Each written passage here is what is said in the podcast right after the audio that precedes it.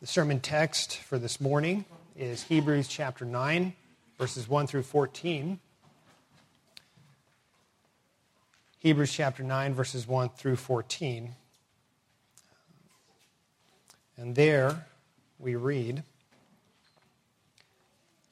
Now, even the first covenant had regulations for worship and an earthly place of holiness, for a tent was prepared, the first section in which were the lampstand and the table and the bread of the presence. It is called the holy place. Behind the second curtain was a second section called the most holy place, having the golden altar of incense and the ark of the covenant covered on all sides with gold, in which was a golden urn holding the manna, and Aaron's staff that budded, and the tablets of the covenant. Above it were the cherubim of glory overshadowing the mercy seat. Of these things we cannot now speak in detail. These preparations having thus been made, the priests go regularly into the first section, performing their ritual duties, but into the second section, only the high priest goes, and he but once a year, and not without taking blood, which he offers for himself and for the unintentional sins of the people. By this, the Holy Spirit indicates that the way into, into the holy places is not yet opened as long as the first section is still standing, which is symbolic for the present age.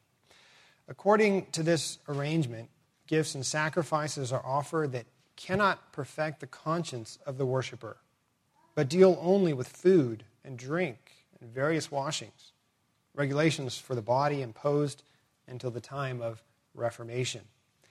But when Christ appeared as a high priest of the good things that have come, then through the greater and more perfect tent, not made with hands, that is, not of this creation, he entered once for all into the holy places, not by means of the blood of goats and calves, but by means of his own blood thus securing an eternal redemption. For if the blood of goats and bulls and the sprinkling of defiled persons with the ashes of a heifer sanctify for the purification of the flesh, how much more will the blood of Christ, who through the eternal Spirit offered himself without blemish to God, purify our conscience from dead works to serve the living God?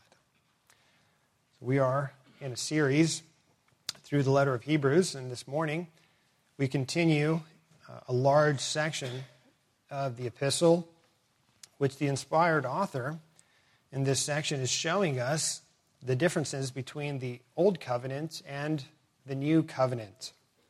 We know that God graciously condescended to humanity and chose to relate to us covenantally, that He is our God and we are His people.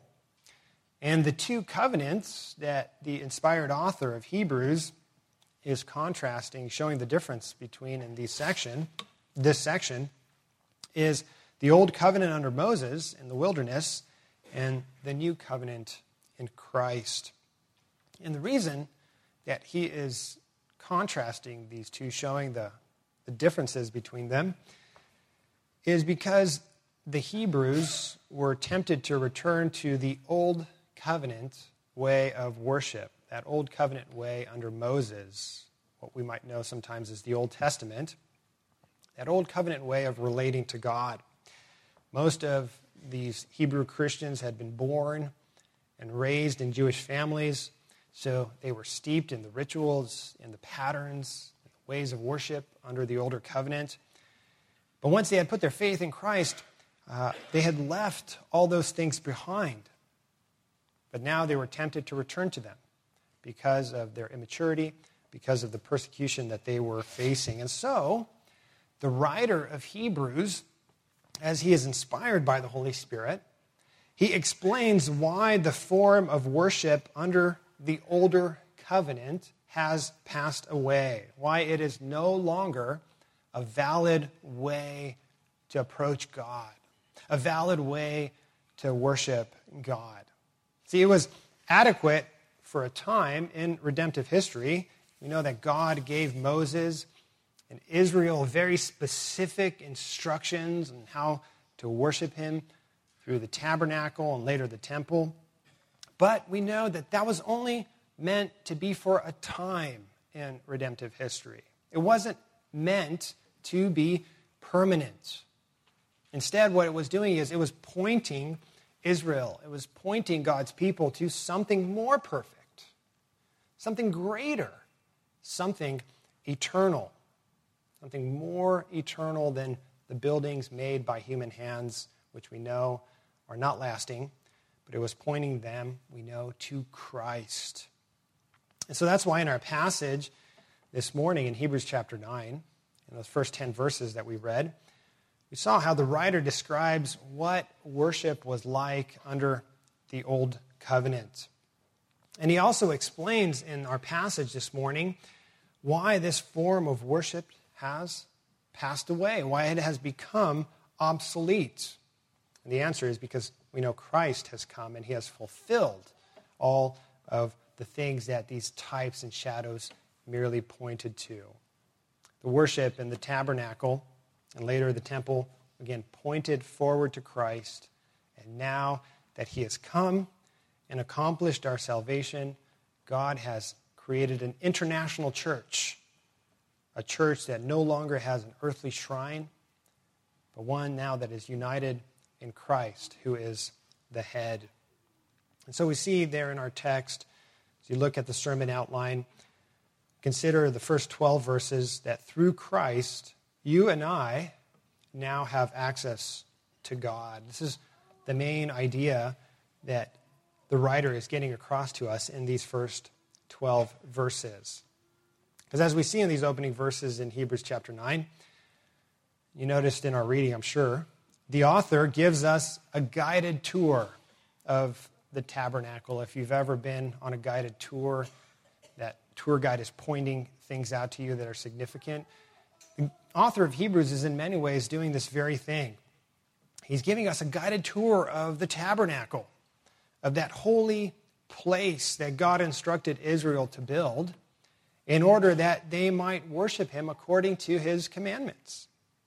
And this tabernacle that he describes here in Hebrews chapter 9 is described in even greater detail in Exodus chapters 25 through 30. It's in that section of Exodus that God told Moses to build the tabernacle exactly as God directed. It was to be a tent of meeting where God would meet his people. We know that it was a tent because God designed it to be portable so that God would move with his people through their wilderness wandering. God's presence would move with his people as they wandered and were directed toward the promised land. And so, what did this tabernacle look like? What was it like?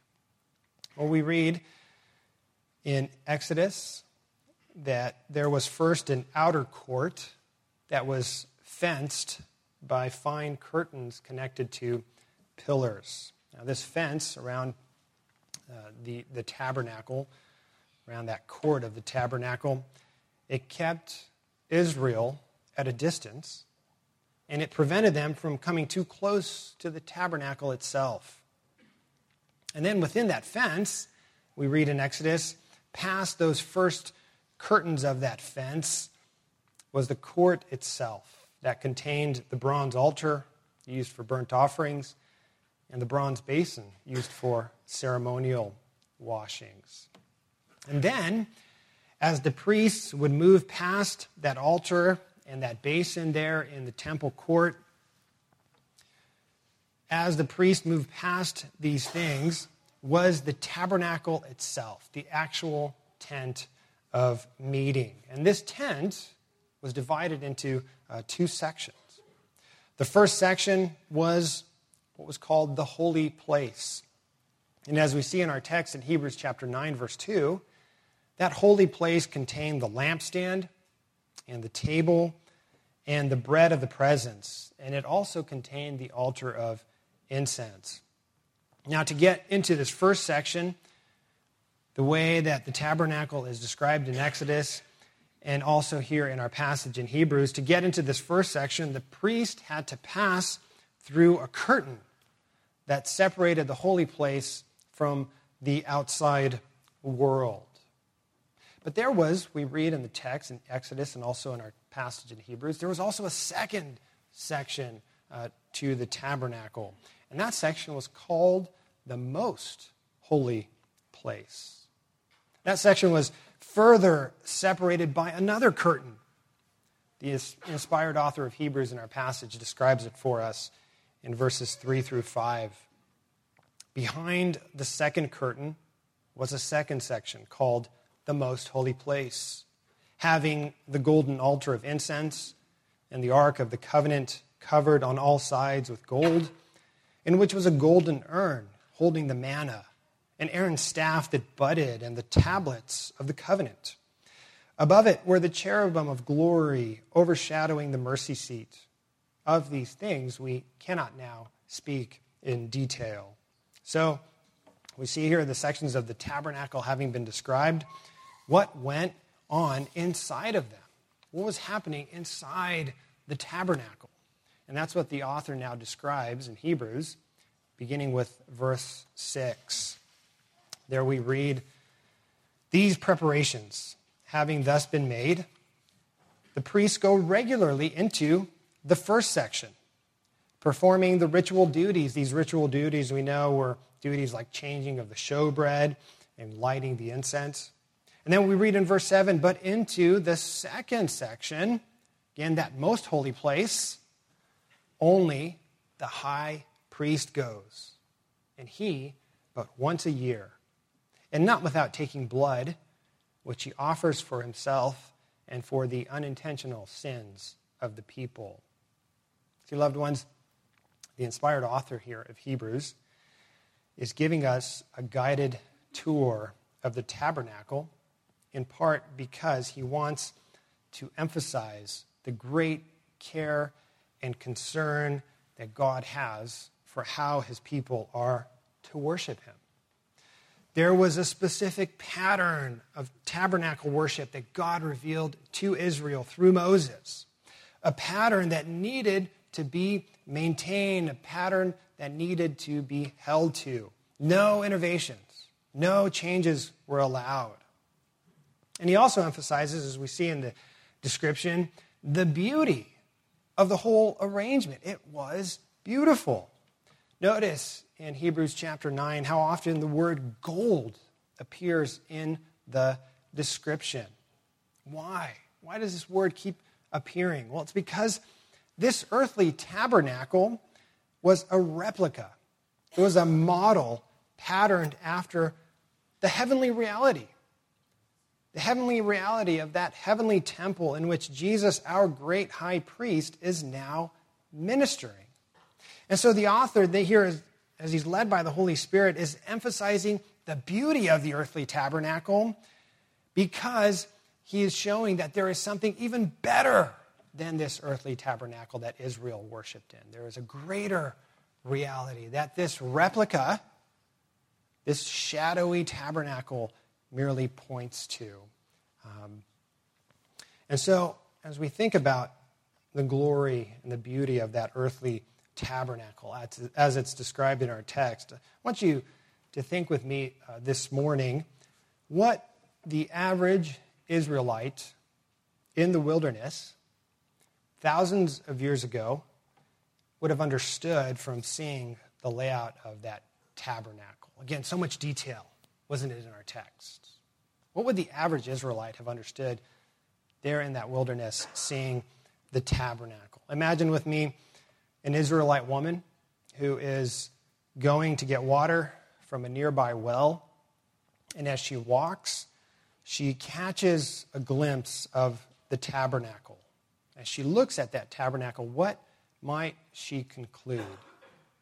Well, one thing she might conclude is that those precious metals, those colorful curtains, would have caused her to feel awe and wonder.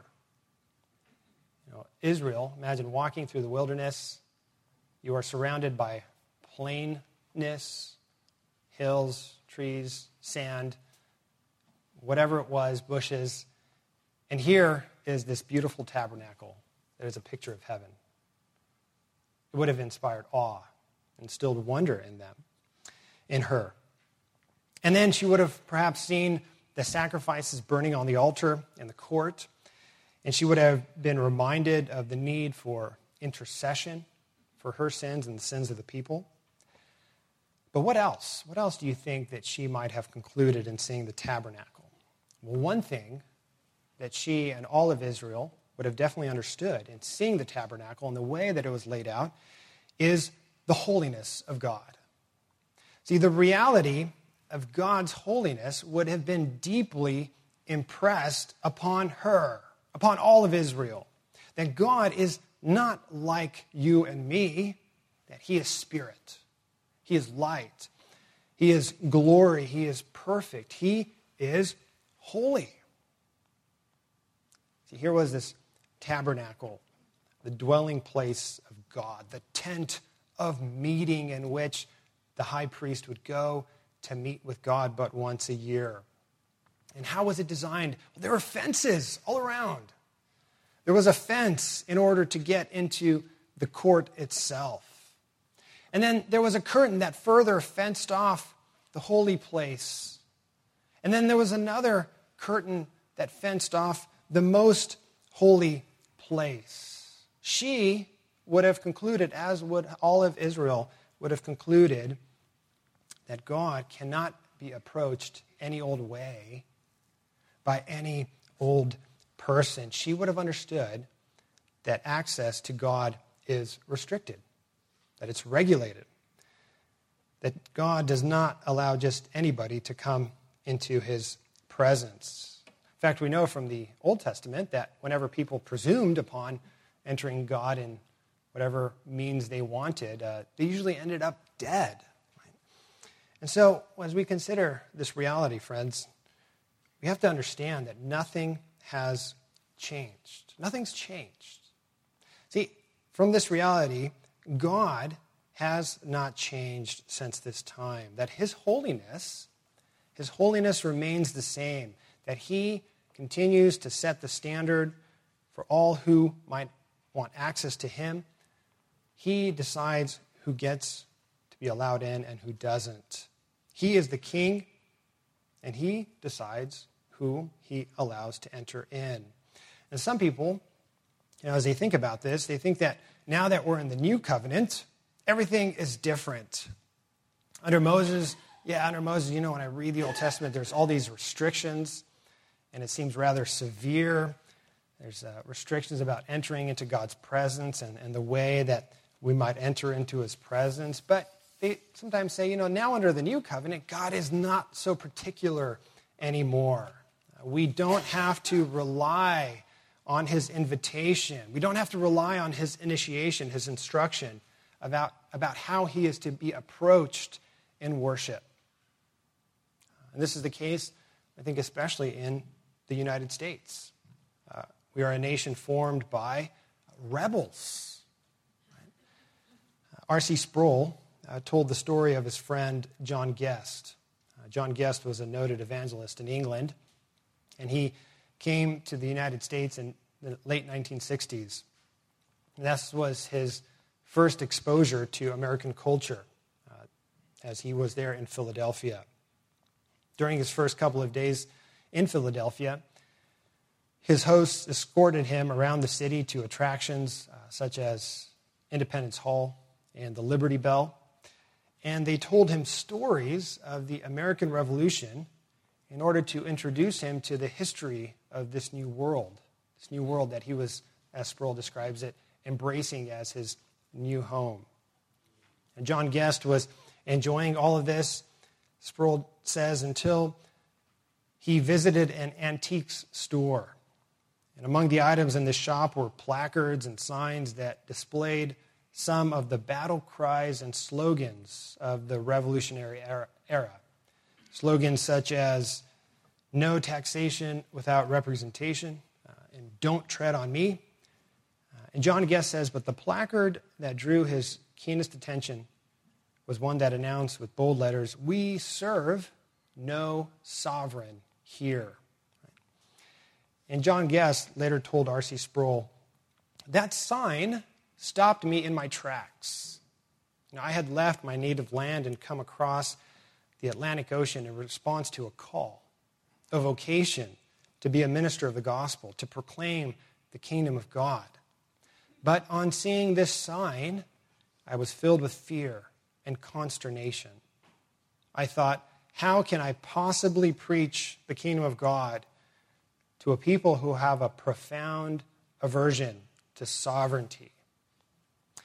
And so we know and we see that this aversion is still present in many in our land. You know, we pride ourselves on being a democracy, uh, being an egalitarian society, equal access. And so it may seem strange to many, even to Christians, that God must invite us into his presence, and we must enter into his presence then only on his terms according to his requirements, according to his standards. So, loved ones, see, God has not changed from the old covenant to the new covenants. But what has changed? What we see that has changed is the means of our access, the way that we could access uh, the Lord, gain access into his presence. We see that the older covenant high priest entered into the most holy place with the blood of what? Of an animal. But Christ, we read in our text, our great high priest, entered into that most holy place with his own blood. And that blood has atoned for every race, and it sprinkles now the throne of grace as we sing so joyfully. Our text in Hebrews chapter 9, verses 11 and 12 explain this new reality, this newfound access that we have now through our Savior, Jesus Christ. We read, But when Christ appeared as a high priest of the good things that have come, even through the greater and more perfect tent, not made with hands, that is, not of this creation, he entered once for all into the holy places not by means of the blood of goats and calves, but by means of his own blood, thus securing an eternal redemption. Loved ones, the writer of Hebrews is pointing out the wonder of our newfound access to God. That the Lord Jesus Christ has provided us access to God, not on our own terms, but by fulfilling the terms that had been set by the Father. This was vividly demonstrated at the moment of the Lord's death on the cross, that moment where we read about the curtain of the temple being torn in two. We read about this in Mark chapter 15, verses 37 through 38. And Jesus uttered a loud cry and breathed his last. And the curtain of the temple was torn in two from top to bottom.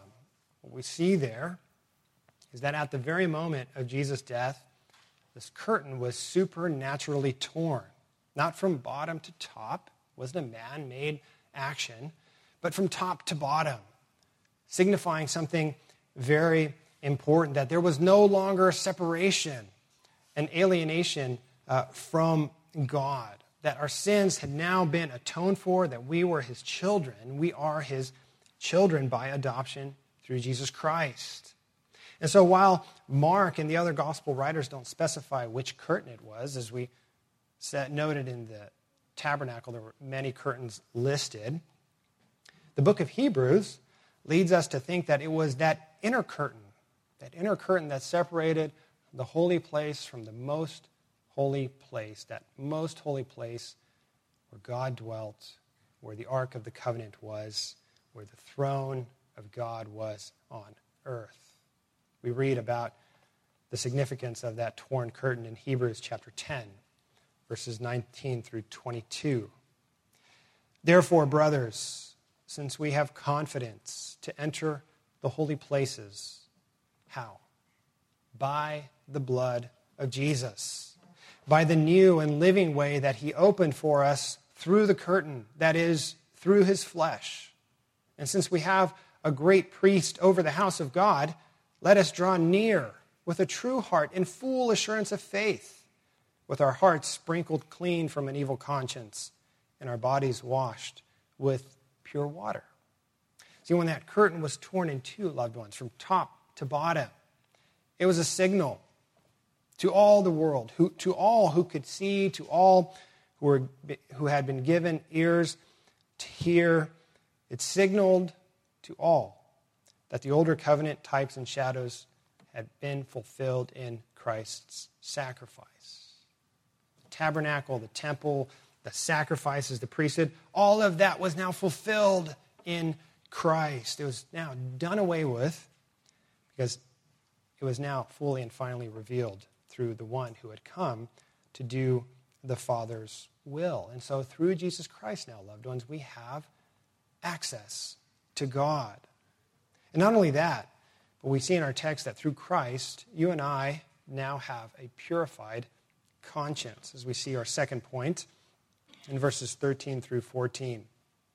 When we talk about the idea of conscience, the conscience uh, serves to tell us about ourselves. Um, it is our conscience that often reveals to us who we really are.